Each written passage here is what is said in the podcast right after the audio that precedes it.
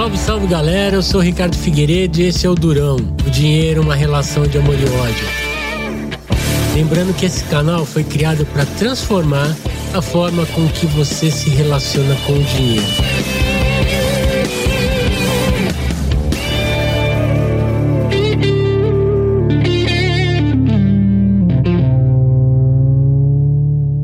Salve, salve galera, eu sou Ricardo Figueiredo e esse é o Durão. O dinheiro, uma relação de amor e ódio. Lembrando que esse podcast foi criado para transformar a forma com que você se relaciona com o dinheiro. E agora aqui, na segunda temporada, que a gente passa a receber convidados. E eu tô com aqui nada mais, nada menos do que Marcelo Marques, o tiozão da firma. Marcelo Marques, é com você, cara. Você tá bem? Tô bem, e você? Obrigado aí pelo convite, Tudo cara. bem, eu tô Ah, retribuindo, né, pô, cara? muito Você legal, me chamou cara. aqui.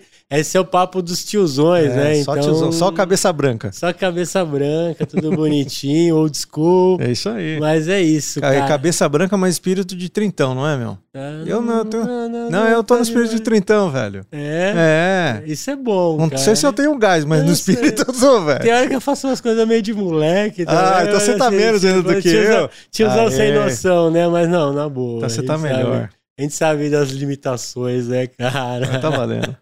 Meu amigo, me conta um pouco de você, Marcelo Marques. Ó, bom, eu sou o Marcelo Marques, sou um tiozão, no bom sentido. É, tenho uma, uma esposa maravilhosa, a Márcia. Tenho duas meninas, que já não são tão meninas, são grandes já. Sempre serão as nossas Sempre meninas. serão- né? serão as Meu meninas. Filhinho, filhinha, não tem É isso. jeito, né? É, trabalho numa indústria farmacêutica, MSD, sou diretor de TI lá desde 2017, mas já estou lá quase 25 anos, né? 25 anos que eu falo assim, pô, como o cara tá 25 anos numa empresa? Porra, eu fiz de tudo um pouco lá, cara. Eu não parei um minuto naquela, naquela empresa. Até 2017, parei de medir. Mas mais ou menos a cada dois anos eu mudava de função, cara. Então é assim, eu já fiz de tudo um pouco. Trabalhei em pesquisa clínica. Cara, fiz de tudo um pouco lá, velho. Conta mais aí. É, então. Pesquisa. Então, fiz pesquisa clínica, trabalhei em TI em pesquisa clínica, mas depois trabalhei na operação de pesquisa clínica, Uhum. depois trabalhei como melhoria de processos, depois ajudei a implementar SAP como negócio, depois voltei para TI. Aqui eu fiz uma cortada rápida, mas eu já fiz de todo um pouco. E antes também comecei a trabalhar cedo, né? Uhum. Eu comecei a trabalhar com 14 anos, trabalhei na Bayer por quase 10 anos, deu 9 anos e pouquinho. Já direto na Bayer, você entrou Entrei direto. nessa época? É. O que, que era? Como é que chamava naquela época? Não era jovem aprendiz. né, Nada, era, era lá era bonito, porque É. todo mundo era conhecido como office boy, Aham. mas na verdade eu era mensageiro. Mensageiro. Mensageiro. Ai, Cara, que bonito. Não é bonito? Todo mundo esperando de manhã. Marcelinho Mensageiro. chegar. né? Marcelinho tinha que chegar, porque cara, é o seguinte, sou da época que não tinha e-mail, velho.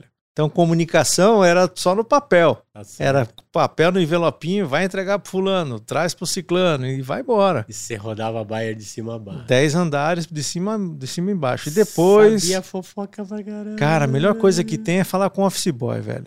O office boy sabe de todas as fofocas, os perrengues. O cara ficava escondido atrás, atrás da Não, máquina nem de precisava, café, né, nem precisava, sabe por quê? A Naquela coisa época, caía no colo. quer dizer, eu não sei como é hoje, mas antigamente o pessoal no, no office boy era quase um fantasma, ninguém ligava pro office boy, entendeu? Uhum.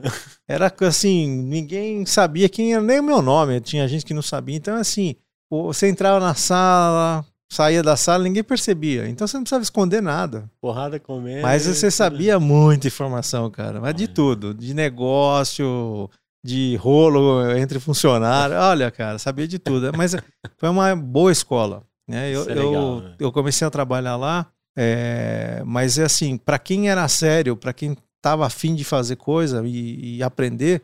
Por exemplo, eu tenho um amigo que hoje ele está na Suíça, ele virou presidente da subsidiária, né? Agora ele já saiu faz pouco tempo. Uhum. Mas ele entrou no meu lugar. Quando eu fui promovido, ele entrou no meu lugar. Olha e o cara era presidente de uma subsidiária na Suíça.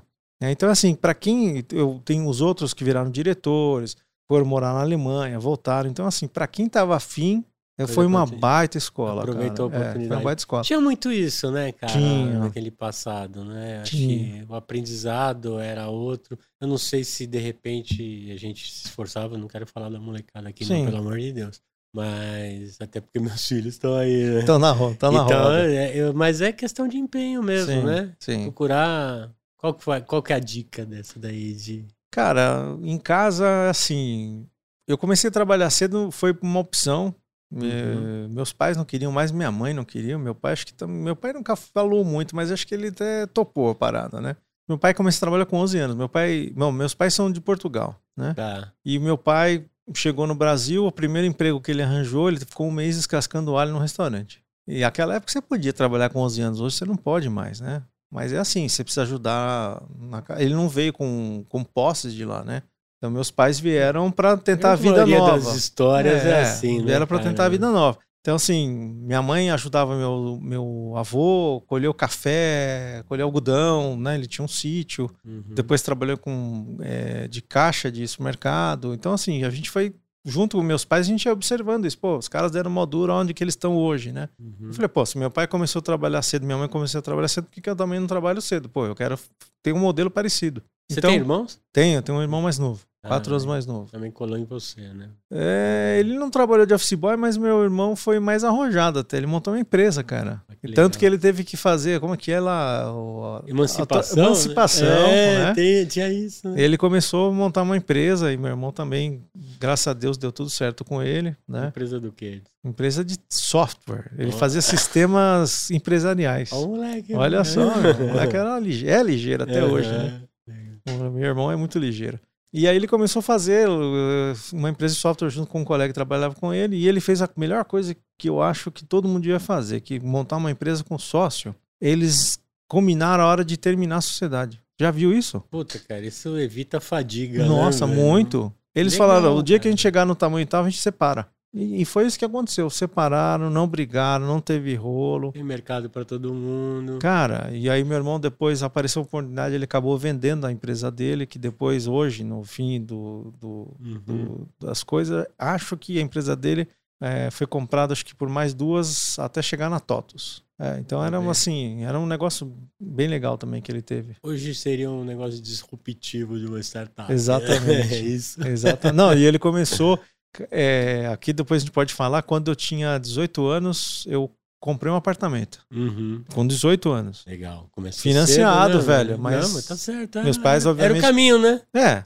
Meus pais ajudaram também. Não vou falar que eu consegui fazer tudo sozinho, mas como eu, eu, eu comecei a trabalhar cedo e eu quase não gastava dinheiro. Uhum. Então eu, eu, economizava. Eu fui aprendi a economizar para ah, ter no futuro. Vou perguntar disso daí, que isso é dica que interessa pro Durão, né, cara? Mas aos 18 comprei um apartamento, e aí, eu, aí veio plano, sei lá que diacho de plano que era, mas é aquele que tomou poupança, né? É, plano Collor. Plano Collor, famoso plano Collor. E Mil, aí... 1990. É isso aí. Março. E tava para entregar o apartamento. Tava estava para entregar. Uhum. E tava fazendo o apartamento, né? Mas acho que estava para entregar já. E, bom, no fim, entregou o apartamento, mas eu não. Eu, eu comprei o apartamento para investir. Uhum. Foi uma maneira de investir, eu ia alugar tal, mas, enfim. Mas o meu irmão e o sócio dele trabalhavam e depois do expediente e no fim de semana iam trabalhar lá no apartamento. Eles precisavam de um lugar para trabalhar e um lugar neutro. Eu falei, ah, usa lá o apartamento, fica tranquilo. Território neutro. Tava lá, eles trabalham, começaram lá a empresa. Que legal. Que legal. Não é. foi numa garagem, mas foi, no, foi quase. Foi no apartamento Pô, do irmão. A única né, coisa que dava mais ou menos para habitar naquele apartamento era a cozinha, velho. Que tinha lá o piso. O resto não tinha nada, não tinha armário, não tinha nada. Mas eles se viraram lá, legal, cara. Legal, né, velho? É. Muita história, né? Pô. É legal. E você? E aí você seguiu? Não, aí eu fiquei lá 10 anos na Bayer, quase 10 anos, né? É... E aí, na época, quando, no final lá da, do, do meus anos na Bayer, eu tava em TI já. Uhum. Lá também eu fiz de tudo, hein? Fui de office boy, fui trabalhar depois enquanto você pagar, fui trabalhar em câmbio. Olha né? só. Eu sempre quis trabalhar com TI. Aí, aos 11 anos, eu consegui um. Não, 12, né? 11 para 12, eu fiz COBOL. Puta, COBOL. Com 11 anos. Eu sou um pouquinho antes, Cê eu sou do Fortran. Você é do Fortran? Era, Ô, cartãozinho louco, picado. É, eu trabalhei é... com cartão picado. Então, nesse estágio, eu trabalhei com cartão picado. Na faculdade de engenharia. E, eu, e, eu, e o monitor? Não tinha monitor, velho. O monitor era uma máquina de escrever elétrica. Todas as, as, mensagens do monitor saíam numa, numa uma máquina elétrica, imagina. A evolução do, do Telex. Né, então, imagina que loucura. Crianças, aquilo. nos desculpem, depois é. vocês olham no Google. Procura aí o que, que, é Telex. telex que é e não é aparelho auditivo, já vou é. avisar, é. hein? Também não sabem o que, que, é. Também não sabem o que é Telex. Mas ainda tem, parece que existe ainda Telex. Papo de tiozão. Papo de tiozão. É Desenterramos essa. Uhum. E aí, cara, é já perdi o rumo, mas é assim, quando a gente Tava, tava. falando saindo de bar. É, saindo de bar, Coisa que essa- você passou por alguns Esse. lados, também passou por um monte Ah, de passei lugar. por. Passei por câmbio. Depois fui trabalhar na área jurídica. Olha só. Nossa. Depois, depois, finalmente, com a área jurídica, eu comecei a trabalhar com TI. Uhum. Mas lá no câmbio foi Hum. quando apareceu o primeiro PC. Hum, né? PC só com dois disquetes, não tinha disco, disco rígido ainda, né? A gente chamava de disco duro. Mas é. Então, quando eu fiz esse estágio aí do o COBOL, olhinho brilhou, Aí né, sim. cara? eu falei, porra, que coisa chata, cartão perfurado, puta perda de tempo, isso aqui não, não, não, não curti muito. E tinha dois lugares em São Paulo só que perfurava, cara, se não me engano. Era na IBM e na USP. Pelo menos na minha época de E faculdade. tinha aqui o era isso, EFACOM também. Que é o EFACOM que ficava, que hoje é a Fujitsu, né? Aham. Que ficava ali no. perto do ginásio Birapuera. Olha que legal. É. cara. Nem sei se tá lá ainda, acho que não tem mais nada lá. Mas enfim, é, quando eu vi o primeiro PC, eu falei, opa, esse negócio aqui tá me interessando, né? Hum. Bom, foi aí que eu Amor falei. à primeira vez. É, aí eu falei, opa, agora hum, comecei a trabalhar com Lotus 1, 2, 3. Aí falei, pô, acho que eu vou voltar de novo fazer negócio de, de TI, né? Mas enfim, é, tava lá trabalhando, isso aqui, fui pra TI. Ah, outra coisa, eu entrei cedo na faculdade também. Uhum. Eu tinha, ia fazer 16 anos quando eu entrei na faculdade. Mas já foi diretão, hein? Doido, né? Aluno aplicado. Ah, as uno... que Imagina, vagal, é, vagal, é, vagal. Nunca fui bom aluno, cara. Menino inteligente. Também não, né? Prestava atenção na aula também, não. Também cara, não. segredo, Ah, cara, não sei também, cara. Acho que aquele dia eu dei sorte na múltipla escolha, velho. É, Não sei mesmo, velho. tinha uma técnica? Eu tinha uma técnica, Você cara. metia, no, metia em tudo. Não, eu, não é isso não. Isso era o que todo mundo esperava. Que que eu você- não. Eu me concentrava, eu falava, essa aqui eu ia por, por eliminatória, aquela coisa, ia fazendo. Dava certo, viu? Deu certo muitas vezes. Ah, Aquele dia acho que eu dei sorte. Não sei, cara. Baixou um espírito lá, um anjo, sei lá, cara. E aí a facu foi do quê? Economia. Legal. Resolvi fazer economia porque eu não queria fazer informática. Falei, pô, eu não vou Uhum. fazer esse negócio aqui. Depois que eu fiz aquele, tive aquela experiência, foi, achei um pé no saco. Mas resolvi fazer economia. Quando chegou o PC, eu tava no final do primeiro ano, eu falei para meus pais, vou mudar de curso. Não, não muda de curso. Do segundo, não lembro mais. Muda de curso. Aí falei com o pessoal de informática lá da, da Bayer também. Uhum. Eles falaram, cara, faz curso de economia, porque tava numa fase de mudança. Antigamente era só os caras que eram muito técnicos. Então, assim, você tinha cara que era engenheiro, físico, trabalhando em TI. Eles falaram, Uhum. ah, precisa de gente de negócio para entender negócio. Pô, legal. Não precisa mais disso aí. Já te deram uma puta dica. né? Era uma dica e eu acabei fazendo o curso de economia até o final.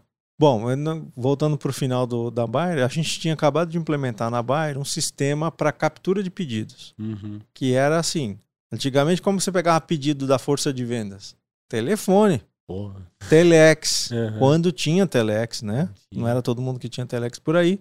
Ou senão você ia para uma para regional, lembra? Você tinha as regionais na de vendas, regional na entregar regional pedidos. pedidos. porque alguém ia passar por telefone. Trampo, muito trampo que tinha. E aí a gente fez com um aparelho. Só fazer um corte. Tô Vai lá. da minha época de banco também, a gente falando na mesa com o telefone, no outro telefone falando com o cliente pra, pra brigar por taxa, um monte de coisa. Era Olha isso, só, né, cara, que louco, velho. Inflação batendo quase 80. Nossa, então, você não podia merda. vacilar um segundo, um dia de, de, de- que você perdesse um investimento, você tava Você já tava né? lascado, já perdeu grana. Vai voltando, vai. Não, tranquilo. E aí, os pedidões. Ah, aí os pedidos. telefone, Aí, que- aí apareceu a HP. Posso falar aqui HP? Pode, vamos fazer um merchan pra HP. A HP, quem né? sabe não dá um, rola um patrocínio, né, cara? Cara, eu peguei HP no- na Coca-Cola. Que vinha com, com um negocinho que você tirava o pedido, o cara ia lá, descarregava e já montava pra distribuição. É, então você né? trabalhou com um bagulho que era concorrente meu, xará. É isso aí. Era um HP, um Palm Top que um rodava Palm DOS. Top. É, isso aí. É, o termo técnico deixou então, pra você. só que a minha diferença com o teu da Coca-Cola que descarregava, descarregava onde? Ah, num, num disquinho, né? Era um- Então, era um, é, o meu descarregava é por linha chama. telefônica, você não precisava descarregar nada, velho. Puta, que legal, hein? Então, naquela não tinha internet ainda, a gente tinha que usar a linha telefônica Uhum. na incrível velocidade de 2400 Discada ainda? BPS. O pessoal nem tem ideia o que é isso. Ah, Horas. É rodando. 2.4K. Não era horas rod... Não, na verdade a gente compactava arquivo, ficava minúsculo Uhum. para transmitir. Então a nossa, o nosso produto fazia isso, né? Uhum. E aí um cara que trabalhava comigo, é, que era, é, falou: vamos montar uma empresa disso aqui, porque ó, vai bombar isso aqui. E aí a gente resolveu montar uma empresa. Eu foi tenho, empreender. tinha 21 para 22. Uhum. Foi empreender. Bom, aí a gente conseguiu rapidamente clientes, a gente cresceu muito rápido e isso foi ruim. A gente não, nenhum dos dois tinha experiência, né? Uhum. A gente não tinha experiência com nada, mas sabia fazer o produto, sabia fazer um bom produto, mas não tinha experiência administrativa, de vendas. E, cara, era assim. Um dos problemas que eu acho que assim, eu até discuto isso com o Gustavo às vezes, né? uhum. né? Pô, eu... Pra quem não sabe, o Gustavo é nosso é. mentor de podcast, isso, Gustavo. Gustavo Passa. Nós vamos um salve para ele. Aê, aí. Gustavão. Tamo aí, aí, junto. Os dois tiozão aqui, ó. Dois, dois mentorados, cara. Um orgulho. É isso aí. Aqui. Não chora não, hein, cara. É, não, não chora não. e aí, é... a gente não tinha experiência. Então, assim, porra, não, não, não, não, não, não tinha gente para fazer tudo. Então uhum. eu, às vezes, trocava lâmpada, trocava galão d'água, sabe? Umas coisas. Eu devia estar uhum. dedicado a outra coisa. E ficava com aquela preocupação. Porra, não tem água, e não tem os que e aquelas coisas de falta de experiência, entendeu? Bom, aí no fim não deu certo, esse sócio resolveu sair. É, a gente tinha uma parte ainda de, é, de multimídia, que era uma coisa uhum. também nova, né? Começou a aparecer tela touchscreen. Era a tela ainda de tubo, velho, que uhum. touchscreen. Que o, aí era o Marcelo Eira, que era um, o outro sócio nosso também, e o, e o Jorge Rivera. Essa parte se salvou, né? O Marcelo continuou junto uhum. com o uhum. Jorge. E, essa, e o outro sócio acabou montando outra coisa, nem sei mais dele também. Infelizmente a gente teve problemas de relacionamento, né? Uhum. E a coisa não foi para frente, enfim. E aí eu resolvi voltar pro mercado. Em 97, e eu tava para casar, cara. Ficava fazer um mês para casar, eu falei pra minha esposa, então, deixa eu te contar uma coisa. Ela falou, pô, essa é notícia que você dá um quando? mês antes, velho. Isso era quando? Isso aí era em 97, velho. Ah, ele sabe, então essa sacaneei, era só Não, não, era 95. É, então é, vai. Eu vou falar certo. É. Espera que eu vou olhar a aliança aqui, cara. É. Mas é assim, foi, foi punk, foi uma fase bem difícil. Eu falei, bom, eu não vou montar mais empresa, chega disso aqui. É, e resolvi voltar como funcionário. Uhum. E aí eu tô na MSD até hoje. Mas com depois muita experiência, né, cara? Porque Sim. isso te traz uma bagagem, né? Muita. Eu, eu, tenho, eu tenho que falar aqui assim, eu errei, eu falhei, mas uhum. isso eu aprendi muito. Outro dia eu, eu entrevistei um cara que eu olhei assim, tava vendo o currículo do cara e falou, ó, oh, tem uma lacuna aqui de um ano, cara. O que aconteceu nesse um ano aqui? Você tirou um sabático? Aconteceu? Não, sabe o que foi? Eu tava estruturando uma startup junto com quatro amigos. Ah, mas o que aconteceu? Não, a gente viu que não ia ter viabilidade, resolvi pedir as contas da outra empresa, a gente viu que não ia dar certo, agora depois eu voltei, um ano depois eu voltei. Cara, você precisa pôr isso no seu currículo. Cara, legal. Porra, né? quantas é, pessoas. Isso é uma coisa um pouquinho antigamente, a gente escondia algumas é. coisas, né? Porque era meio feio e é. tal, não sei o quê. Não. Mas, porra, é onde dá. Às vezes essas cagadas que a gente faz é o que leva a gente frente, Sim. cara. É muito melhor, né? É, a gente ainda tem vergonha, né? né? Eu lembro quando aconteceu isso, eu, porra, eu tava arrasado, cara. Eu tava uhum. mal pra caramba. Tava mal mesmo. Tava sentindo. Como que é? O cocô do cavalo do bandido, entendeu? É. Mas é, faz parte, e acho que esse, hoje eu vejo como um aprendizagem, eu dou va valor para um monte de coisa que eu não dava, uhum. né? Então aquilo lá foi importante para mim. Foi, foi ruim, foi ruim, mas eu acho que aquilo lá foi uma mudança importante para mim. Você já entrou com outra cara na MSD. Sim, eu, eu dava valor para a menina do café, a mulher do café, o cara que trocava lâmpada. Cara, eu, Você sabia que tinha lâmpada para trocar, porra, é foda. Comprar, e esses cara. caras, a gente não liga, mas esses é caras fazem a diferença né, do caramba na nossa vida. Que o cara tá lá para a gente ficar confortável, para a gente continuar trabalhando. Pô, e a gente não se dá conta, né, cara? Por exemplo, é igual eu sempre falo, gente, a gente não pode sentir falta da mulher do café o dia que ela falta. Tem que sentir falta dela todo dia. Porque é aquela mulher lá que mantém a gente na, no pique, velho, no café. É, e que dá aquelas paradas pra gente relaxar, conversar. Uhum. Pô, quantas vezes, quantas ideias você já não teve num cafezinho, cara? Porra. Hã? E eu vou falar, eu tive o privilégio aqui, eu vou lembrar da, da dona Sueli, a Sussu. Aí. Lá na Sul América, que eu trabalhei muito tempo. E assim, era a nossa conversa de bom dia, porque eu chegava super cedo e ela também disputando quem que ligava a máquina do café para fazer o cafezão lá pra galera. É isso aí. E eu gostava de fazer café também naquelas máquinas tipo de padaria e tudo. E Dona Sueli, altos papos, olha, mora no meu coração é isso aí, também. Cara, é Gente muito... finíssima, tá passeando agora, curtindo a vida. Mas era legal, cara. Acho que é importantíssimo. Sim, Essa sim. galera tem tem uma experiência para passar pra gente enorme. Sim, esses caras são importantíssimos. A gente não pode deixar ninguém de fora, cara. Uhum. Todo mundo tá lá para é um, um propósito, né? E MSD já são quantos anos aí? Quase 25 já. 25? É, eu fiquei um ano lá de contratado, Um Uhum. ano e pouquinho de contratado e, e aí o resto já só de funcionário. Legal. Só não, bastante de funcionário, né? Porra. Mas eu falo assim que, como eu mudei muito, eu não. As- de novo, as- a empresa é feita por pessoas, né? A gente sempre Uhum. fala isso. Então, assim, cada vez que eu tenho um chefe diferente, um time diferente, eu monto empresa. Entendeu? Claro, tem coisas em comum, claro que tem casos- coisas em comum, mas é assim. Eu já tive chefe ruim, tive chefe super bom, tive chefe mais ou menos. Uhum. Mas é assim, você tem que tirar proveito daquilo lá. Você tem que aprender com chefe ruim, com chefe bom. É, e como eu mudei muito, então assim, você, você acaba não enjoando. Não enjoa. Não enjoa Você cara. empreende dentro de um CNPJ, né, cara? Completamente, É muito cara. legal isso. Completamente.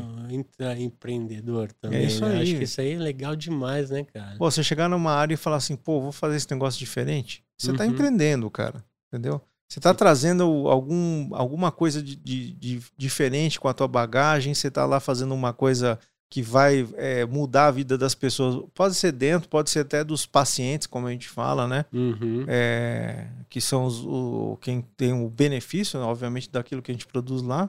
Mas é, é legal demais isso, cara. É legal demais você conseguir ver gente animada porque você mudou alguma coisa, gente impactada porque você mexeu ou melhorou alguma coisa, ou eliminou uma coisa que tá mexendo o saco. Pô, é, é muito legal, cara. Essa é a visão de dono, né? É. Todo mundo quer. Exatamente. Isso o tiozão tem, né, cara? Opa! Ah, Eu, aquela frase do olho do dono que engorda o boi serve Uhum. pra quem é o dono e também porque é funcionário, viu? Isso Todo é mundo legal. tem que olhar o boi, velho. Aí, ó, fica um exemplo aqui, né? E como que é preparar e gerir pessoas? Cara, você... Principalmente na tua área, que é de TI, né? Hum, Tem uma aura diferente aí, né, cara? Eu, sou- eu sempre fui da área comercial, É. então, é assim, curtia muito essa interação com, com as áreas, acho importantíssimo a gente Sim. conversar, Sim. né? Mas como é que é preparar e gerir essas pessoas? Elas já vêm pronta ou você tem que criar essa turma? Ninguém tá pronto, eu acho. Mas é- eu acho que o mais importante é a pessoa que vem com vontade. Uhum. Né? Se a pessoa vem com vontade, é, a gente consegue preparar. Essa pessoa consegue se preparar também, né? Uhum. Então a pessoa, a, a pessoa precisa ter vontade. Agora, TI é uma coisa assim. TI muda muito. Uhum. Muda a tecnologia, é, muda a forma de você fazer a gestão da tecnologia. Então, por exemplo, fala assim: ah, hoje eu vou ter um centro de processamento centralizado. Passa cinco anos, vem uma nova tecnologia e fala: não, agora o melhor é fazer descentralizado. Depois, agora veio nuvem. Então, toda hora está mudando Aham. né? Então é assim, é, você tem que gerir muita mudança, não só da tecnologia, mas do pessoal. Você fala assim, cara, não é mais pra gente fazer assim, a gente vai ter que mudar isso aqui. Então assim, você tem que fazer gestão de mudança com teus clientes, né, internos, Uhum. mas tem que fazer gestão de mudança muito forte também com o teu time, porque se o seu time não muda, velho, como que Você você vai mudar vai, teus né? clientes, né? Então você precisa todo o tempo estar trabalhando nisso. E acho que uma das coisas importantes, é, e aqui não é porque a TI, acho que serve para qualquer um, pô, precisa conversar muito com as pessoas, precisa estar ali Uhum. para sentir a dor, olhar o que está acontecendo. Isso é uma coisa que eu aprendi muito em Seis Sigma, né? Melhoria Uhum. de processo.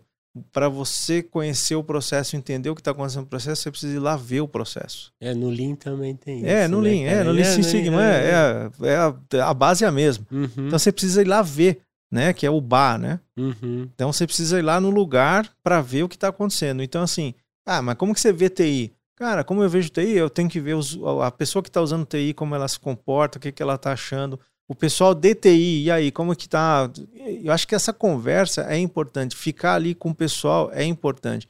Então, só para você ter ideia, antes da pandemia, eu, eu andava muito no escritório. Eu ficava mais tempo andando e conversando com as pessoas. Mas fala, porra, Marcelo, você não faz nada? Porra, eu faço sim. Muita Eu vou catar coisa. informação e vou levar de volta pro, pro time. Tira Ela- aquela imagem daquela coisa fria, né? De um monte de cara Não. trabalhando na, na sala mais gelada da Não. empresa, né? Não, É. e o pessoal de TI é ponta firme. Você fala assim, meu, bom, agora não, porque a É, gente puxa tá... a sardinha aí pro teu Não, lado. vamos puxar. vamos fazer carnaval. O pessoal É. vinha, fanta... vinha fantasiado, não, vinha com camiseta de super-herói. Legal, o pessoal curtia cara? muito. E é, e é legal mesmo, né? Porque o pessoal fala, pô, o pessoal de TI é outra pegada e não sei o quê. E, puta, e é muito legal. Eu acho que o pessoal de TI, agora que eu, né, eu tô trabalhando, em geral, é muito é, é, conectado nessas coisas. Mas o time que eu tenho lá de TI, que não é só os, os meus diretos, meu time de diretos é pequeno, Uhum. mas os indiretos que são. É, eles não, eles não respondem para mim. Mas a gente tem que trabalhar junto, tem que trabalhar de equipe, né? Porque eles trabalham, eles respondem pro pessoal do global. Uhum. Pô, a gente precisa trabalhar junto, porque é, é TI, cara. Todo mundo tá ali para um propósito comum. É, então, vamos junto. Então, é assim, o time super ponta firme, cara. Legal. Me, me fala uma coisa. Ah, Existe uma piada pronta para prazos de projeto? Puta, não, é, não é só porque é TI, cara, mas prazo é- serve, serve para não ser cumprido, não é, cara? É louco o negócio? Não, prazo, cara, eu sempre falo que prazo e budget é uma coisa para você ter um balizador, uma ideia. Uhum. Claro, o ideal é você bater, né? Pô, vou gastar 100, gastei 100. Vou entregar o, o negócio em cinco meses, vou entregar em cinco meses, né? É óbvio. Quando você chega para um cara e fala assim para um cliente, fala, ó, eu vou te entregar isso aqui em cinco meses, você esquece de contar que o, o que era para fazer de um jeito já no outro chegou lá na ponta tá de um jeito totalmente E os diferente. caras também mudam, né? Porra! Todo mundo passa por isso, Muda. marketing, É. vendas. No Muda. meio do caminho, o cara quer dar aquela virada de 180 graus. Por né, isso cara? que eu acho que assim, não estou falando aqui que serve para todos os casos, mas serve para boa parte dos casos. Uhum, Você usar metodologia ágil é bom por causa disso. uhum. Você tem um prazo lá, tem, mas você vai trabalhando junto com o teu cliente, o teu produto, e você fala assim, então, cara, vamos trabalhar nisso aqui, esse aqui eu vou te entregar um protótipo em tanto tempo, curtinho, Uhum. né? Uma, um- ou uma melhoria de produto num tempo curto. Então é assim, é fácil de ver, fica todo mundo com aquela satisfação, assim, conseguir entregar alguma coisa e todo mundo participa, né? Legal isso. Mas, enfim, mas prazo e budget não são para ser cumpridos. Diretor financeiro ouvindo isso aqui vai me matar. Fazer o quê? né? Fazer o quê? Bom, galera, eu queria dar uma dica aqui para vocês. A gente vem falando de, de seguro-saúde, planos de saúde, previdência privada, seguro de vida. São ferramentas para te ajudar no equilíbrio financeiro, faz parte da educação financeira. E a gente tem um parceiro aqui que é a Zoom Corretora de Seguros, que tem profissionais treinados para te acompanhar em qualquer um desses produtos.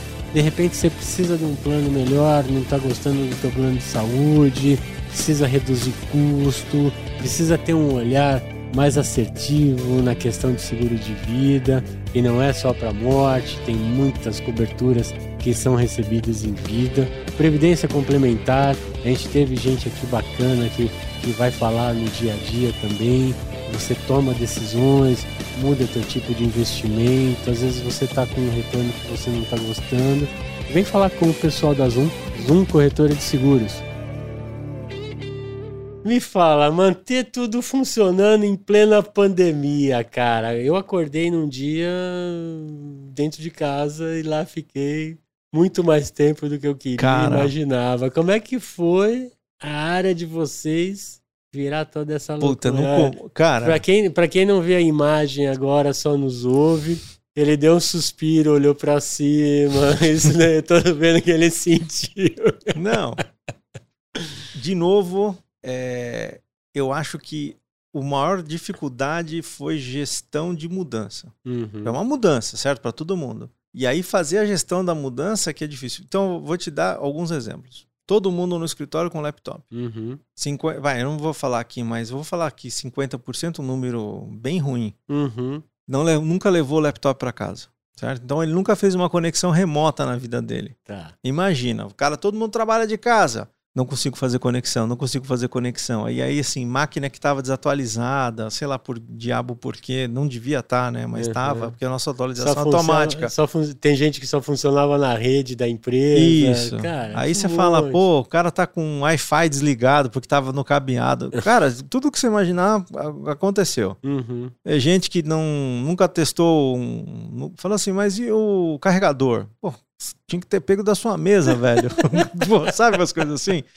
Mas é assim, eu, eu acho que isso era uma coisa até normal, porque assim, era mudança para todo mundo. Porra, como Uhum. assim eu vou ficar em casa? Então, assim, as pessoas acabaram esquecendo de coisas um pouco óbvias, que eu acho que é normal. É normal mesmo, porque é uma mudança e, e vamos para frente. Bom, aí tinha esse negócio do computador, que um monte de gente não sabia usar computador remoto. Segunda dificuldade, que foi a maior, eu diria, Hum. foi a questão de é, como eu faço teleconferência. Pô, cara, eu tive que ensinar a galera da minha então. equipe de vendas a usar um Zoom, um Meet. então. Não, não não tinha, né? A gente tinha a ferramenta já, tinha lá a ferramenta para todo mundo usar, mas não era todo mundo que usava, porque era assim, Uhum. quem que usava a ferramenta? Quem tinha que falar com o pessoal do global, é, ou quem tinha que falar com força de vendas, né, que tava é, Como que a gente coloca todo mundo no mesmo patamar, colocar né, todo mundo no mesmo patamar, é. Porra. E a ferramenta já não era muito amigável. Aí aconteceu com todo mundo, com o Zoom, com o Web Meeting, com que diabo de ferramenta você quiser, teve Uhum. sobrecarga.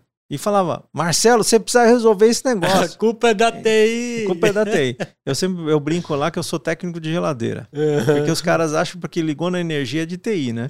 Fala, então, tá, manda a geladeira, que eu, li, eu arrumo também. Não é Uhum. assim que funciona, mas enfim, é que é a piadinha, piadinha pronta. Aí, pronto. técnico de geladeira, só falta falar assim, chama o técnico lá, né? Aham. Mas, enfim, teve sobrecarga, teve uma demanda, né? Uhum. Então, lembrando que a gente já estava em nuvem. Uhum. Então, assim, não É, era uma coisa que estava né? dentro do escritório, estava fora, é um serviço fora. Então, o serviço lá fora do cara que está te vendendo foi pro saco. Uhum. Então, teve dia lá que, que zerou total, não tinha como fazer teleconferência. Isso no começo foi muito punk. Uhum. Então, assim, uma das coisas que a gente fez, a gente começou a fazer medição. Então, falar assim, cara, é bom pra mim ouvir o outro lado também, É. né, cara? De ver como que vocês estão mexendo nisso tudo Então, numa situação dessa. Exato. Então, assim, gente, é a melhor coisa, assim, vamos começar a fazer medição. Porque se alguém começar a falar assim, pô, isso aqui tá uma merda, isso aqui não sei o que, não. Nós temos, temos aqui os, os, os controles, ó, tá aqui o controle. Então, assim, quando eu ia para reunião no comitê executivo, Uhum. eu levava os controles. Falei, gente, ó, isso aqui tá ruim. Então, então antes do cara reclamar, eu falei, ó, eu tô, eu tô controlando aquilo que eu.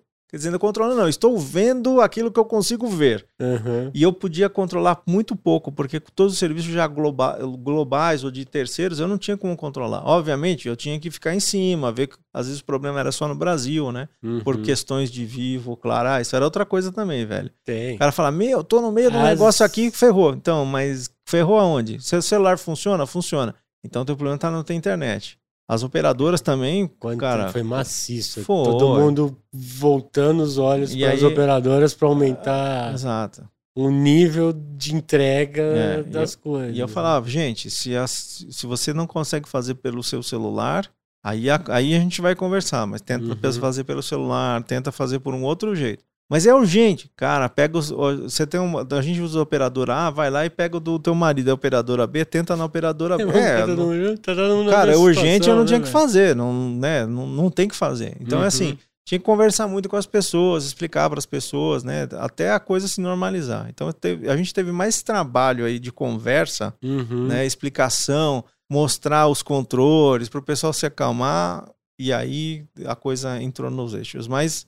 é uma mudança, a gente teve que administrar Todos- isso aí. Todos nós fazendo parte de uma história Nossa. louca, né? Não, eu fico imaginando daqui, sei lá, 30 anos, Uhum. você vai começar a contar, o cara vai falar assim, como assim aconteceu isso? Sério? Não pode ser. É. Não, não. Eu fui. Eu descobri que a minha vida que eu coloquei numa mochila para passar três dias em casa, porque a gente ia fazer um esquema de rodízio, mas aí a, a, a empresa entrou numa gestão de, de, de crise, Uhum. como queira chamar. Sim. E aí foi. Foi aquilo, a gente ficou sabendo que o presidente já estava em casa desde uma sexta-feira e eu achando que aquela mochilinha. E eu, eu, eu, eu voltava três dias depois. Fiquei um ano com aquela mochila, cara. Senti uma saudade da minha HP, das minhas canecas, velho. Mas assim, desapegou e a coisa funcionou bem demais, né? E as roupas, hein, cara? E o guarda-roupa que você fala assim, Nossa. puta, quanta coisa que eu não tô usando, velho. Aquela E não lenda, preciso. aquela lenda de que o. Posso falar, né? O William Bonner, né? Podia estar de bermuda ali que ninguém ia ver. Virou cara. fato Virou- agora. Virou fato, né? A gente põe aquela camisa, camisa polo, logo da empresa. Mas trabalha com uma bermuda, um chinelo. Gostoso, cara, não é? Chinela havaiana. Né? Não é bom? É maravilha. É bom demais, né, hein, cara? Mas Eu gosto ainda do híbrido por conta disso. Sim, é bom. Mas me conta, aqui saindo um pouquinho da pandemia, desse processo todo, Hum. eu fiquei sabendo que lá para 2017 vocês sofreram um cyberataque. Foi isso aí. Como é que foi isso? Na verdade, a Eu gente. Fica parecendo uma coisa, mas como que É é louco, cara. o ponto focal da coisa? E você sofreu um, um, um ataque desse? Cara, vou- eu, eu vou contar só assim uma parte trágica da história. É, até porque eu quero falar mais coisa com você Não, vamos aqui. lá. Eu vou falar da parte trágica pessoal. Uhum. Então era assim, eu tava uma semana como diretor. Hum. certo? Batismo de fogo. Batismo de fogo total. Uma semana diretor. A minha esposa tava com dores no abdômen, Uhum. até a gente descobrir que ela precisava fazer uma cirurgia de emergência. Nisso, a minha sogra também teve que fazer uma cirurgia de emergência. E a da minha esposa não virou tanta emergência. Uhum. Então, operamos, a, a- a minha sogra foi operada primeiro, depois a minha, a minha esposa e o cyber-ataque comendo, comendo solto. Né? Caraca, Então, velho. só para deixar claro, não, não é que a gente foi, a- não foi um cyber-ataque contra a empresa, foi um cyber-ataque feito da Rússia contra a Ucrânia. Foi aquele geralzão. Olha a Rússia e a. Ucrânia aí, né? É, então. Eu não sei quando que sai esse episódio, mas a gente tá com uma treta É, aqui. pois tá uma dos treta feia, De né? novo, né? E acho que essa treta não termina tão cedo. Não, Só espero que não entre em guerra, mas a treta Também. não termina tão cedo. Mas é. E aí a gente sofreu um rebote, que a gente fala, né? Uhum. É, a gente tinha um sistema, acho que um sistema de Foi impostos. aquela que pegou Santander na Espanha, aquela coisa toda. Não, acho que não foi esse, essa não. foi outra, né? Esse foi. Eu lembro das empresas que foram atacadas: Nivea, Uhum. Maersk, teve uma empresa belga que eu não lembro o nome também de mineração que foi também foi pega. Então teve- foi direto, foi tudo por efeito. foi do- tudo, é, foi tudo por rebote. né? Uhum. A gente tinha um sistema lá ligado com, com o governo ucraniano, acho que de impostos. Uhum. E aí a gente entrou, o, o vírus entrou na rede. né? Uhum. Entrou na rede por rebote. Só para você ter uma ideia do estrago, a primeira fábrica voltou a funcionar um mês depois. No mundo da Cara, MSD, um mês depois. Que né? loucura, velho. Mas vamos fazer do limão a limonada. Pode certo? ser uma caipirinha? Pô, Oh, melhor ainda, ainda. cara. Melhor ainda. O que aconteceu? É, a gente não tinha, de novo, global, não Uhum. tinha informação nenhuma.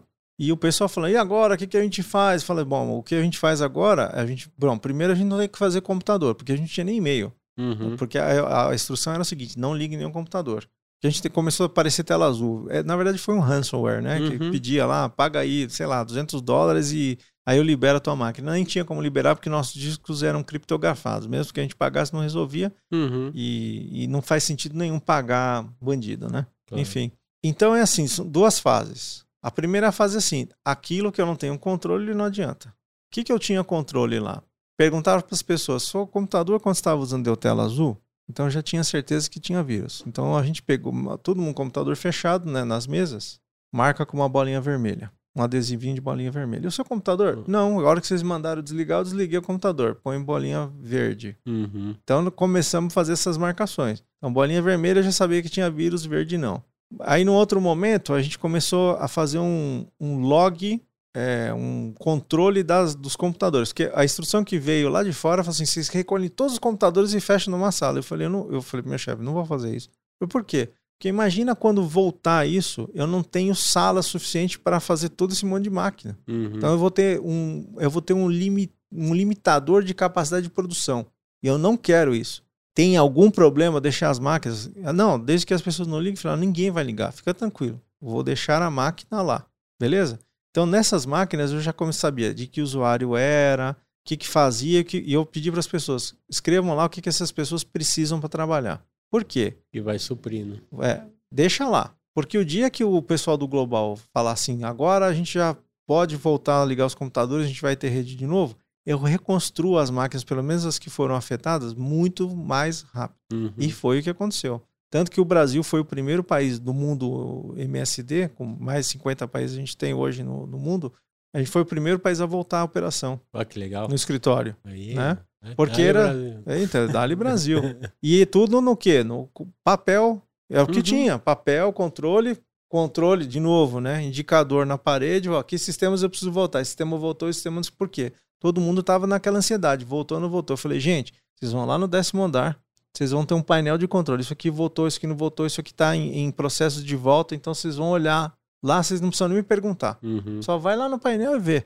E aí, outra coisa também que é, para mim foi legal é assim: eu passava nos corredores, pra você ter ideia, lá dentro do escritório, eu cheguei a andar 5 quilômetros dentro do escritório. Cara. É, co- cara, no, fim do dia eu tava com as minhas pernas que não aguentava, velho, mas andando aqui. Puta academia, né? Academia. E assim, o que acontecia? As pessoas falam, quando vai voltar? Mas eu tenho não sei o que para fazer. Aí, por exemplo, o cara, não, eu tenho uma peça da, da agência para montar. Falei, a agência fica onde? Ah, a agência fica em Moema. Cara, olha, aproveita o sol, Tava, era aqueles invernos que não tava muito frio, não, né? né? Vai dar, vai em Moema, vai tomar um sorvete, toma um café. O cara tem um computador lá, não tem? Tem. Então ele, você olha lá na peça, porque aqui você não tem o que fazer. Vai lá. Uhum. Então aí o pessoal fala, pô, e, e, como que eu vou pagar médico? Eu falei assim, olha, o pessoal de finanças vai dar um jeito de fazer os pagamentos urgentes. Faz um painel com post-it na parede, vai fazendo controle lá, é lá que você vai trabalhar. Uhum. Então é assim, meu trabalho de, como TI técnico não teve quase nenhum. Foi a, depois que voltou. Foi a visão. Foi essa questão da gestão da mudança. A gente criou um comitê de crise, né? Uhum. O diretor financeiro ajudou bastante. Eu falo até que eu sou o melhor diretor de TI que tem hoje, que eu fiz o diretor de finanças carregar a máquina e ligar cabo. Cara, é, não, essa hora não tem jeito, não tem esse negócio. É, é seu diretor junto, vai carregar a caixa, velho. E uhum. ele foi um parceirão também para fazer essa coisa funcionar. E era julho, tinha muita gente de férias. Uhum. A maior parte do comitê executivo estava de férias.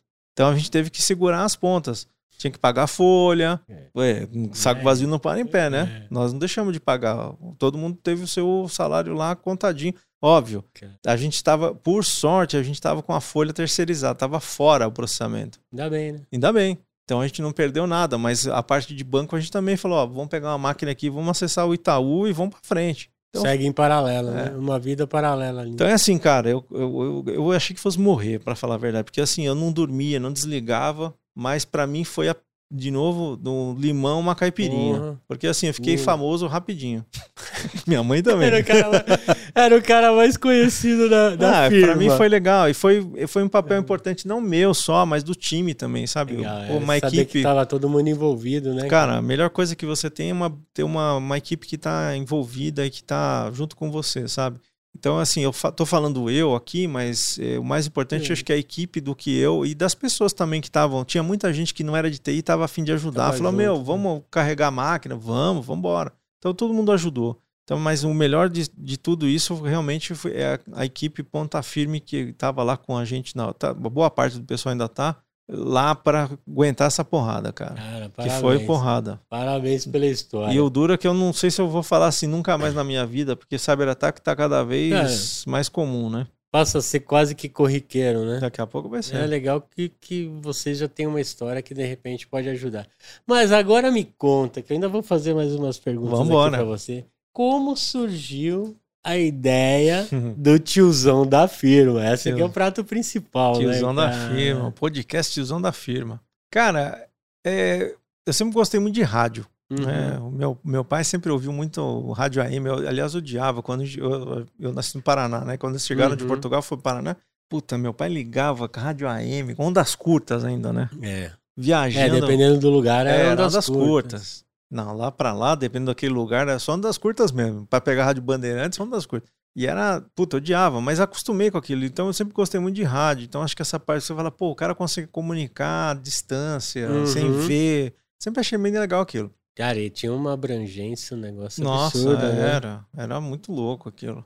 E aí, em 2020, não, já perdi toda a referência. 2018, uhum. 2019 é, eu precisei fazer um regime, não radical, mas um regime forte. Forte. E aí comecei a ir, ir trabalhar duas vezes por semana de bicicleta. E aí, para passar o tempo, que é para uhum. mim era penoso fazer isso aí, eu comecei a ouvir podcast. Cara, a minha história com podcast também já vai mais de sete anos é? no trânsito também, que eu sempre gostei. Eu não sabia como começar, ah, mas não, sempre é. gostei dessa porra. E aí, cara, eu comecei a ouvir o Gustavo Passe. Uhum. É um dos podcasts que eu... Aliás, o que eu mais ouvi era o Gustavo Passe. E ele começou a falar de. Achei legal o negócio de podcast. E ele começou a falar que ia fazer oficina lá no Google Campus. Uhum. Fui lá no Google Campus, o, é, o Ale e a Suzana Chiro. Você participou daquela. Particip... Você foi daquele... lá? Não? não, eu vi gravado depois, né, cara? Que eu fui lá uma vez. de algumas coisas. O ingresso era revertido em fraldas. Não sei nem para que, que o Gustavo doava, mas ele doava fraldas, né?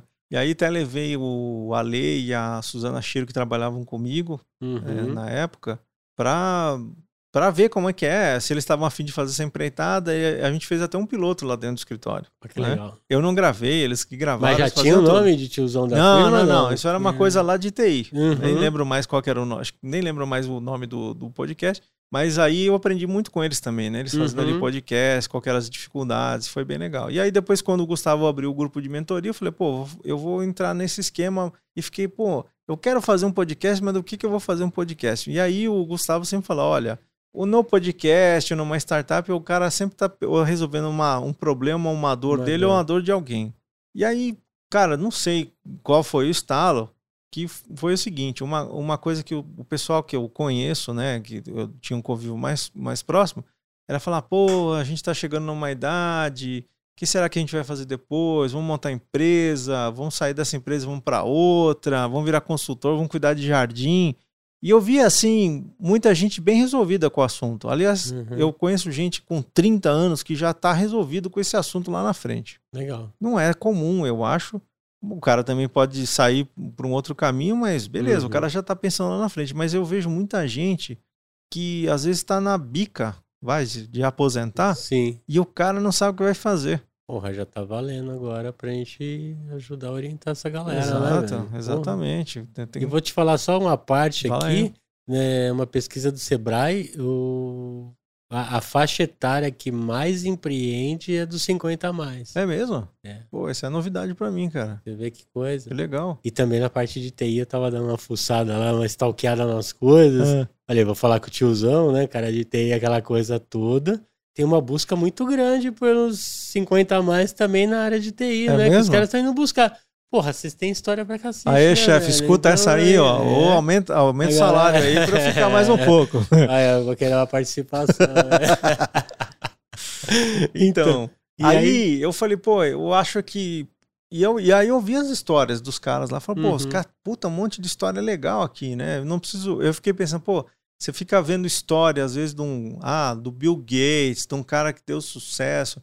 Eu vi história que deu ruim também, cara. Uhum. E eu acho que falei, pô, essas, como a minha, acho que a história que deu ruim também é importante da gente contar. Claro. Então, na verdade, o que, que eu quis trazer no, no podcast era falar assim, pô, vou contar a história de pessoas mais comuns como eu. Uhum. E para Bom, primeiro para deixar registrado aquela história do cara, porque é legal também, né? Sim. O cara deixar a história dele registrada ali E mas aí também- você traz essa galera. e ajudar dia a o dia. pessoal também que tá aí pensando ou e, e- engraçado, né? A faixa eu tenho uma faixa lá de ouvintes, Uhum. que é a segunda maior faixa, a minha a primeira maior faixa é de 42 para cima. É. A segunda é de 42 até 30, até 33, tem um 33 a 42 por aí.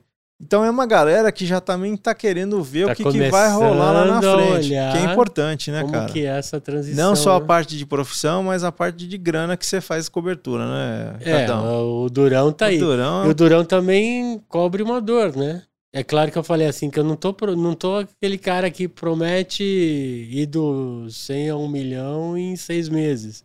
Então, os meus olhos estão voltados justamente para os endividados. Porque aqui, pelo menos na época que a gente está falando Sim. aqui, são 74% da, dos brasileiros. Quer Estão dizer, endividados? Então, isso é muito pesado. é muito, né? Isso me dói e é muito de encontro com como que eu formava uma reserva de futuro para esses caras se eu não tinha como tirar de uma dor que era o endividamento. É por conta de uma falta de educação financeira. Sim. E eu tô trazendo também muito agora, e acho que por isso que eu, que eu queria muito conversar com você, que é a questão do etarismo. Né? Então, o que esse cara faz? O cara, não, ele, assim como as pessoas não conversam de dinheiro em casa, é, os tiozões também não, não preparam a família para dizer que ele vai parar. Né? E, e- e como muito deles ainda sofre preconceito para continuar trabalhando e tudo mais, eu acho que o caminho, de repente, é empreender. É claro que não vai ser 100% das pessoas que vão empreender. Sim, sim. Mas a gente consegue, como, como a gente estava conversando aqui, ter um olhar de empreendedor dentro de um lugar. Saber que o tiozão tem um puta gás para queimar. Uhum. Né? Tem até um, um filme muito bacana que é um Senhor Estagiário, É legal. com né? Robert De Niro. Muito também. legal. Que é isso, o cara tava de boa, mas ele queria se sentir útil de novo. né? Então não é aquela coisa de, puta, é o velho resmungão que tá lá dentro falando que sabe tudo e não tá aberto. Cara, acho que a gente é o exemplo vivo aqui de que nós Sim. estamos abertos pra mudança. Eu mais tiozão que você, mas tudo bem. Mas e aí você tá trazendo essa galera. É, para escutar fazendo... a história dos caras. E, e, eu acho que essas histórias vão, vão, de alguma maneira, ajudar outras pessoas que estão ou na mesma fase do cara que está contando a história, ou numa fase antes, ou até numa fase depois. Legal. Então é, eu acho que são histórias legais. Então, assim, alguns, algumas pessoas que a gente sempre teve mais contato ali, principalmente no escritório, uhum. a gente, tô parecendo um jogador de futebol, eu, né? É, tipo, daqui a pouco eu vou falar em terceira pessoa, igual o rei é. do futebol. Exato. Porque é o Marcelo. e assim, pô, e as discussões bem legais. Então, assim, eu tô uhum. tentando trazer, eu sei que é um podcast, não dá para ter discussão, mas quer dizer, dá para ter discussão no offline, né? Uhum. Ou nas redes sociais, então acho que essas discussões são sempre legais e, e põem a pessoa para pensar. Cara, e para mim, agora falando assim pessoalmente, pô, tô aprendendo coisa pra caramba, é, conhecendo um monte de gente diferente. Então, assim, Legal, assim, né? pô, isso aqui para mim tá sendo um, uma boa lavagem cerebral, no bom sentido, né? É uma boa escola, pô. é outra escola, é outra aprendizagem. A gente, cara, a gente tá num mundo que a gente tá em constante mudança, né, velho? Então, esse, essa capacidade de adaptação também é um pouquinho da nossa geração, Sim. né? Talvez eu falo assim, na nossa, que eu quero ficar parecendo mais novo, né? Mas, é, você não, você tá disfarçando aí, você tá novinho.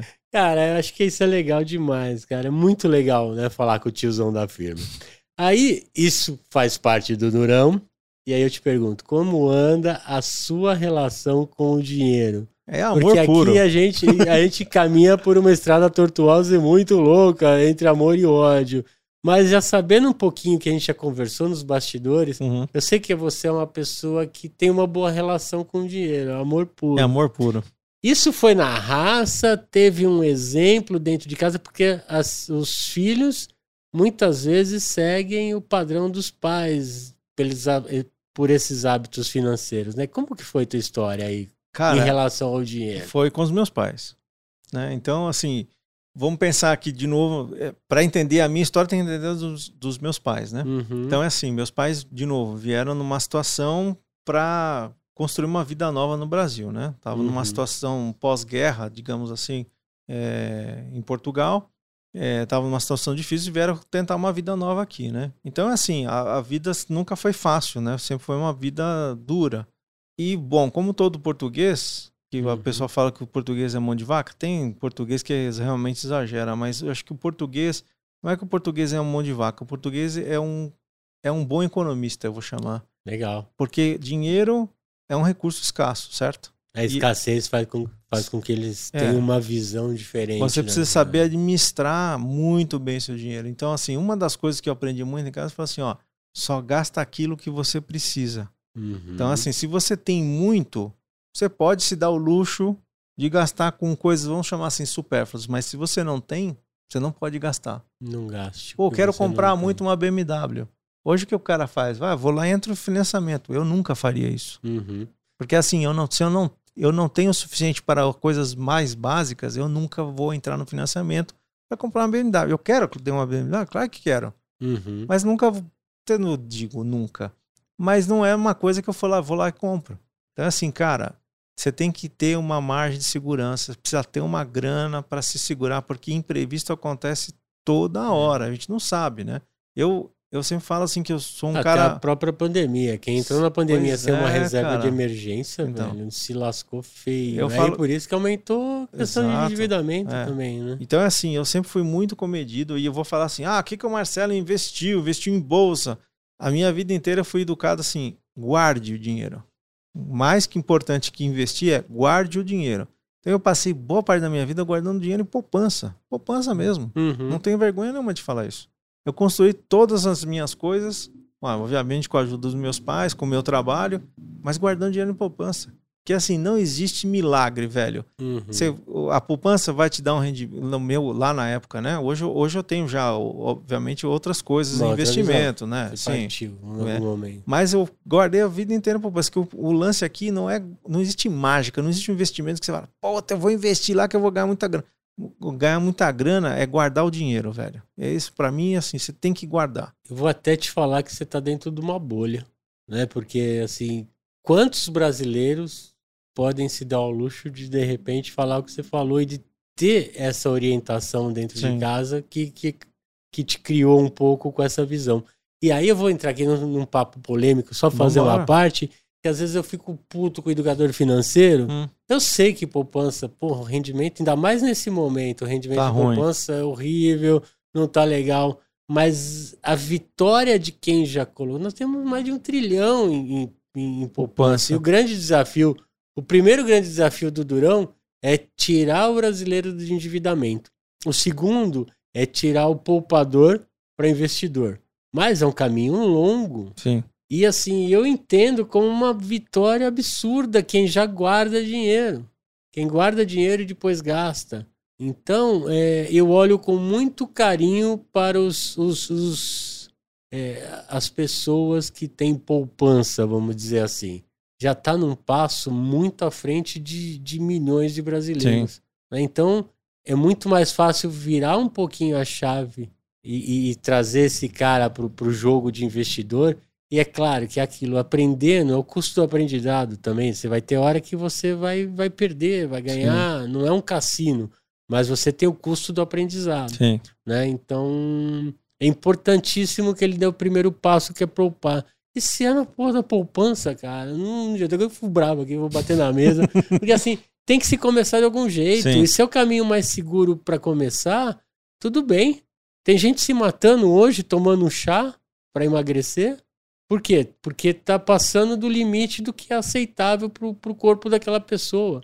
Então a mesma coisa com dinheiro, não adianta, não, eu não tô, eu tô aqui para dar um passo de cada vez, não tem aquela euforia não de ah, vamos fazer um milhão, vamos fazer um milhão, porque as pessoas também querem um milhão para gastar, não é um milhão para fazer o dinheiro trabalhar para ela, Sim, sim. né? E como que foi essa viradinha de chave de, de começando aos poucos sair de poupança e passar a investir? Tá, é- aí é assim, a outra coisa que culturalmente português tem é assim, Uhum. Você tem que investir numa coisa que, é, como que eu vou te falar? Que te dê é, rentabilidade Segura. e segurança. E aonde aqui português vai? Imóvel. Ah, falamos junto, não combinamos Ah, não essa combinamos, não. esse foi- É pro imóvel, certo? Então, os meus pais, eu não tive, não sinto falta de nada. Não tive Uhum. grandes luxos quando fui solteiro, mas não sinto falta de absolutamente nada. A minha mãe às vezes acha, ah, coitado, cara, não sinto falta de nada, fica tranquilo. É, mas o meu pai e minha mãe falam, pô, nós vamos guardar essa grana, mas nós vamos investir em imóvel. Uhum. E foi bom, cara. Foi uma coisa boa. Por exemplo, meus, meu pai tá numa, meu pai e minha mãe estão numa situação super confortável com grana. Que legal. Meus- meu pai já aposentou, minha mãe também. Quer dizer, é, então numa situação muito confortável, muito mesmo. Mas também soube fazer, também errou. Também, que nem você falou. Ah, meu pai só acertou? Claro que não. Minha mãe também só acertou? Claro que não. Eles erraram também. Compraram, fizeram um investimento imóvel ruim, né? Uhum. Mas a maior parte eles acertaram, né? Que foi bom também para mim e pro meu irmão. Então, assim, a gente acabou. reflexo hoje, acabou vindo, né? Pra hoje eu tenho um experiência. Hoje eu tenho um benefício aí, né? Uhum. Então, assim, porque eu comprei apartamento com 18? Por um reflexo disso. Pelo ambiente que você tava, né? Exatamente. E, né, E no fim, com toda essa confusão do plano que eu falei lá na frente, acabei nunca alugando aquilo lá. Fui morar lá. Uhum. É, depois que eu casei, foi o apartamento que eu fui morar. Só na cozinha que tava arrumadinho Não, ou você não, não. arrumou o resto do É, eu arrumei apartamento? o resto do apartamento, né? Aí também não dá, cara. Mas fui morar lá. Então é assim, Uhum. é, foi por aí. Agora, com o negócio do investidor, né? Aí já diversificando o investimento, eu não, eu não me lembro muito disso aí. Mas quando eu fazia o curso de economia, a gente tinha. A Folha tinha, não sei se você lembra, um simulador de, de bolsa. Você lembra Sei, disso aí? Sei, sim. Então, tinha simulador de bolsa, a gente fazia lá no, na faculdade, a gente fazia lá o- as competições. Era muito engraçado que a gente falava assim, puta, agora eu vou ganhar essa porra, de uma hora para outra, ia lá para baixo. e é legal, porque esse, esse negócio é muito legal pra gente aprender a mexer com bolsa, né? É, então, assim, Não, eu- Fica a dica, porque se você der um- uma gulgada aí, tem muito dessas ferramentas para você brincar sem gastar um centavo, tá? Então é uma forma também de aprendizado. acho que a Folha nem tem mais isso, né? Não, mas eh, tem um monte de, de plataforma aí que, dá pra brincar? que incentiva, porque você consegue. Simular lá. É, qual que é, qual que é o grande lance? É sentir o gostinho. Aí Sim. você toma o gostinho, não ganhou nada, mas vê que tá acertando, você começa a tirar alguma coisinha Sim. vai pondo lá. É uma ferramenta que vale Ah, a pena. legal, tá vale certo. sim, de graça ainda. Bom, enfim, é, eu lembro lá na época do Bamerindos ainda, Uhum. a gente acabou comprando, eu nem É, lembro. crianças aqui, agora É. vocês vão ter que olhar no Google o que, É, que é que é Bamerindos, tá? Cara, eu nem lembro como que eu comprei, mas eu lembro de ter comprado alguma coisa da Petrobras. Foi a abertura. Um fundo de garantia? Não, foi, acho que foi, Foi- até antes Foi isso antes aí, viu, disso, cara? né? Foi antes Porra, disso. legal. Eu não lembro como eu fiz aquilo lá, velho. Até hoje eu tô tentando lembrar. Uhum. Mas eu sei que eu tomei um puta de um susto do cacete, né? Porque tinha. Tava. Comprei na alta. Ah, E aí, Deus. Ah, vou tirar dinheiro dessa merda. Tirei. É, é. Mas foi a primeira experiência. Mas eu falei, pô, tem que ter algum jeito. É o custo do aprendizado. Exato. né? Tem que ter algum jeito de começar. Então eu comecei a mexer com CDB, aí com DI, aí começou a mexer algumas coisas. Eu continuo sendo um cara bem conservador, eu arrisco muito pouco. Quando arrisco, arrisco com valor baixo. Então, Uhum. assim, não tenho. Cara, é, é isso que quer trazer essa consciência, porque até a forma de entender o mercado, de você começar a trabalhar, até o perfil teu de, de ser conservador já passa por um caminho de moderado, com alguns picos de arrojado, Sim, graças à segurança que você vai tendo sim. trabalhando com o mercado. Então, o que eu, que eu sempre falo, é um processo que ele pode ter o seu tempo de maturação. E a tua realidade muda, o motivo de você guardar muda. Então, tudo isso te leva, às vezes, a, a mudar um pouquinho do perfil Sim. começar a usar um pouquinho mais. É, né? e eu acho que a própria. Bom, quem estar ouvindo aqui, parece que estou falando uma coisa assim de 20 mil anos atrás, mas acho que a própria internet ajudou muito. Você tem tanta informação hoje, quer dizer, Uhum. tem informação também que é, às vezes é um- uma É, pegadinha. O duro, às vezes, é filtrar, mas, É. cara, você vai vendo o que, que é. O, o que, que é o, o- o risco? É a promessa fácil, né? Exato. Da facilidade. Exato. Vai ganhar dinheiro fácil e Não, rápido. vem aqui comigo. Aí vem pirâmide, vem um monte de então. coisa. E aí o cara se lasca. Não, o mesmo. duro, cara, é que a gente continua vendo esse troço se repetir. E vai, né? Cara, muda a geração, fala, ó, tem um negócio Mas- que o cara tá falando que não é pirâmide. Você olha e fala, é, pirâmide. Não, ele falou que não é. Não é. Tá bom. Mas ele tá me garantindo um- um- uma rentabilidade X. É, tá é totalmente boa. fora do- da curva do mercado. Exato. Não, mas aquele tá certo. Mas é isso, é, é- é- tem um viés de, de psicologia econômica aí que fala muito sobre isso.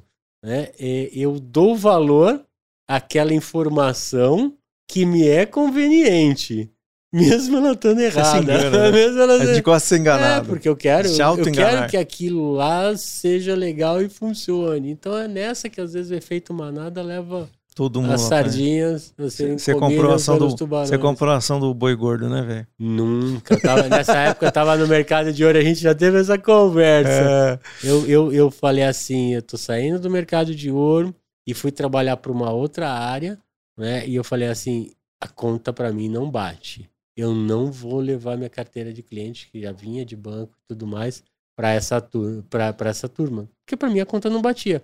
Mas a E não bateu mesmo, né, cara? do ganho fácil, cara, não adianta. Foi aquele efeito manada Puta, também quanta gente perdeu grana. propaganda na televisão em horário nobre. E a galera perdeu, depois perdeu com, com, com outros tantos. Quer dizer, e a coisa continua, né? Uma criptomoeda às vezes aí some num espirro. Mas tudo bem. Cara, lá. mas deixa eu te contar uma coisa aqui. Hum.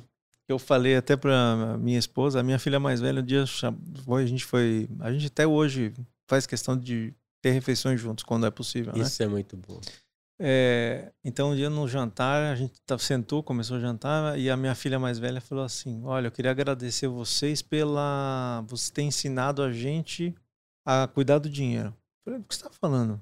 Né? Ela tem 23, Olha né? que legal. Eu Falei, o que você tá falando? Não, porque eu tô vendo meus amigos tudo endividado, sem grana. Uhum. Pô, olha o que eu já tenho aqui guardado, que, né, que eu tô investindo. Ela, e ela é muito mais diversificada do que eu. Né? já vai com outra. Mas eu, quando no começo eu ensinei, guarda, põe dinheiro na poupança, mas eu depois falei, ó, tira o dinheiro da poupança, porque poupança não é a solução. E eles são rapidinhos, né, cara? Sim. Eles andam bem, eles têm um É. chipzinho diferente que eles, Já vai, eles na, vêm melhor. já vai na XP É da claro, vida. é claro que aqui a gente até coloca que, assim, é, como eu falei, que a gente praticamente quase que está numa bolha. Porque quando a gente olha para o lado, a gente vê que a realidade do brasileiro às vezes é muito ruim. Eu não tô aqui para falar de política, Sim. religião, futebol, Sim, nada sim, disso. sim. Mas é, esses exemplos, eu me lembro que quando eu estava com o meu apartamento em reforma e eu estava trabalhando em home office com o apartamento reformando, eu conversava com o pessoal que estava lá porque eles me ouviam falando o dia inteiro disso, de investimento, de carteira, de não sei o quê. Os caras sentavam comigo no final da tarde para conversar comigo. Pô, que legal, cara. Cara, eu achava uma coisa tão bacana e, pô, o teu exemplo dentro de casa poderia ser outro. Mesmo com toda a condição, Sim. de repente, legal que você tem e tudo mais. Mas se o exemplo não é bom, se você leva aquela coisa meio de, putz, eu vou fazer bonito aqui e se lasca, teus filhos vão comprar essa ideia. Sim. Raras as exceções que ele segue por uma outra linha, mas, pô, ter um feedback desse. Bom, hein, meu? Eu falei assim pra é, minha esposa, meu, nossa função de pai e mãe. Não vou nem lavar a louça Já hoje, vamos- cara. Vamos viajar pelo mundão velho aí, porque a gente, nosso papel aqui, pelo menos nessa parte, já foi. Cara, muito legal. bom, né, isso. cara? Pô, Ouvir isso. Nossa. É bom, legal. é isso que eu quero trazer no Durão, os perrengues e também quem deu certo. Sim. Então, eu queria te agradecer demais, cara, estar cara, aqui comigo. foi Foi, um legal. papo que eu poderia ficar horas aqui conversando contigo. Mas antes de terminar, é uma coisa que eu tô fazendo na segunda temporada. Eu sempre peço, porque eu fiz uma primeira playlist do Durão Hum, só falando de músicas que envolvem dinheiro. Tem? Mas bastante agora- música de dinheiro, cara? Tem, eu, eu pesquisei mais de 150. Eu não, eu não gostei de 100. né? Mas, assim, Mas tem bastante. aos poucos na playlist. Mas tem, tem pra caramba. Tem aquelas que são meio pesadas Sim. e tudo mais, porque tem muito rap, muita coisa. Não que o rap não seja legal. Tem umas coisas muito boas, uma cabeça muito boa. Mas eu queria, e isso todo convidado vai fazer, me dar uma música de Oh. presente aqui pra eu colocar na playlist do Durão Convidados. É, Maestro Zezinho, qual é a música? A música em É. uma nota.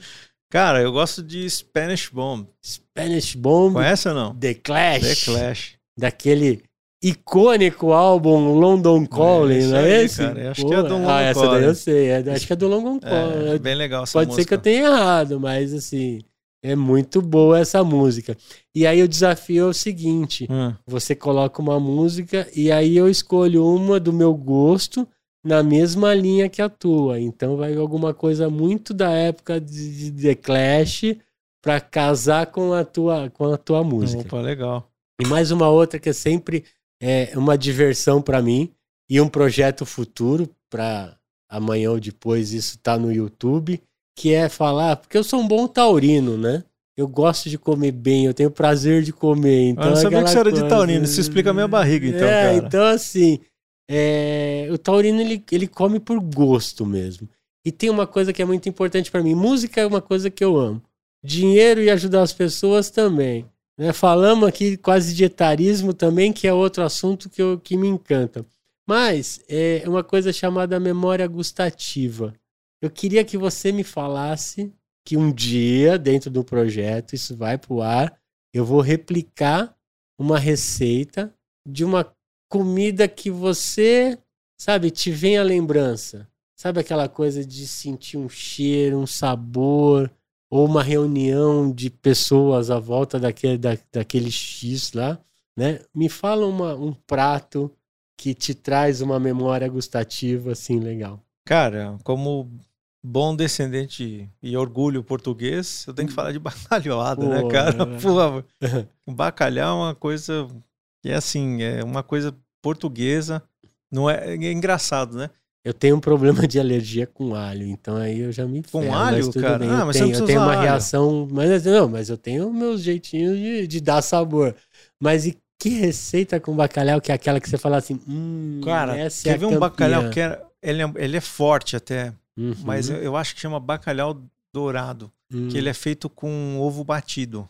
Hum. Então ele vai ass- ele é ele vai na, no- assado no forno, então fica como se fosse não fica um soufflé, mas fica uma coisa Mas assim. coisa É, mas inclusive ele é delicioso, mas você não consegue comer muito porque tem ovo, imagina ovo com bacalhau, Uhum. né?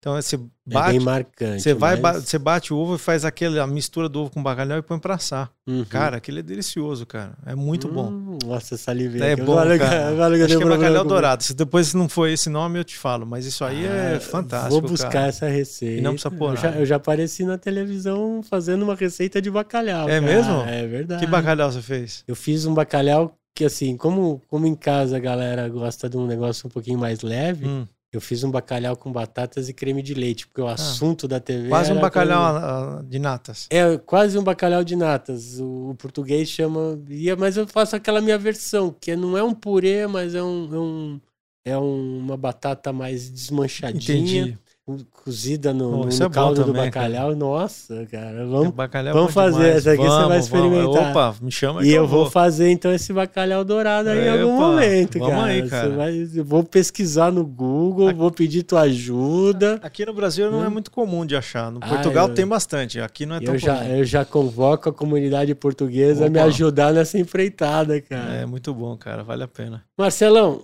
cara, foi um prazer enorme estar contigo aqui.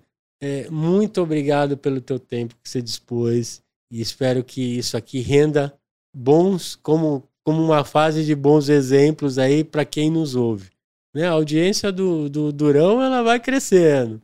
É isso vai aí. crescendo. Eu espero que com a tua vinda aqui o negócio ainda multiplique. Tomara, cara, Ah, tomara. Eu- mas- e muito legal de ter participado aqui do teu podcast, do teu projeto, né? É, Isso aqui é um projeto mais do que um É podcast, projeto, né? É um projeto, é um projeto do que eu, que eu entendo que é importante aí. para a população. Vamos levar boas práticas para a população. É isso aí. Não é porque eu vou falar de cagadas aqui também, viu? isso não é só história boa, não. Eu vou chorar falar de- junto com muita gente. Falar história boa é Porque- fácil. É, porque a história do Durão é um pouco da minha história de amor e ódio com o dinheiro, Você né? já E é odiou uma o dinheiro. relação. Já odiou dinheiro? Cara, eu já tive minhas fases que eu falava assim, meu Deus do céu, que cagada que eu fiz. Mas é, foi o que me fortaleceu para estar aqui e, e- e poder conversar isso de uma maneira aberta, né? Quebrando muitos tabus é, é, nessa área de educação financeira.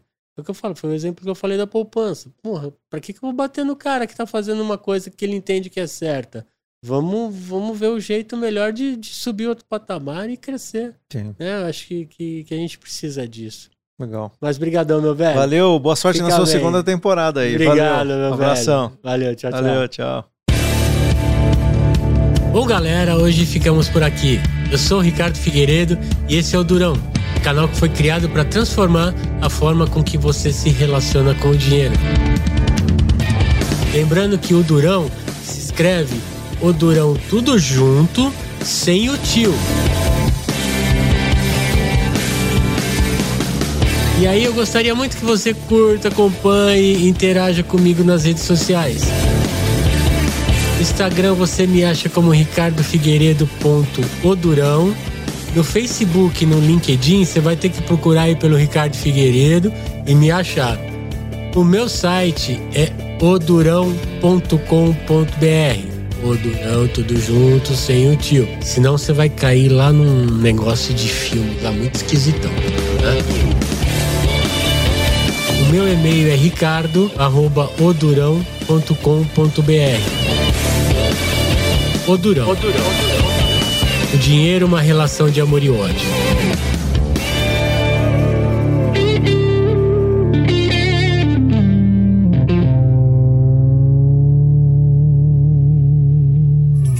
Uma produção, voz e conteúdo.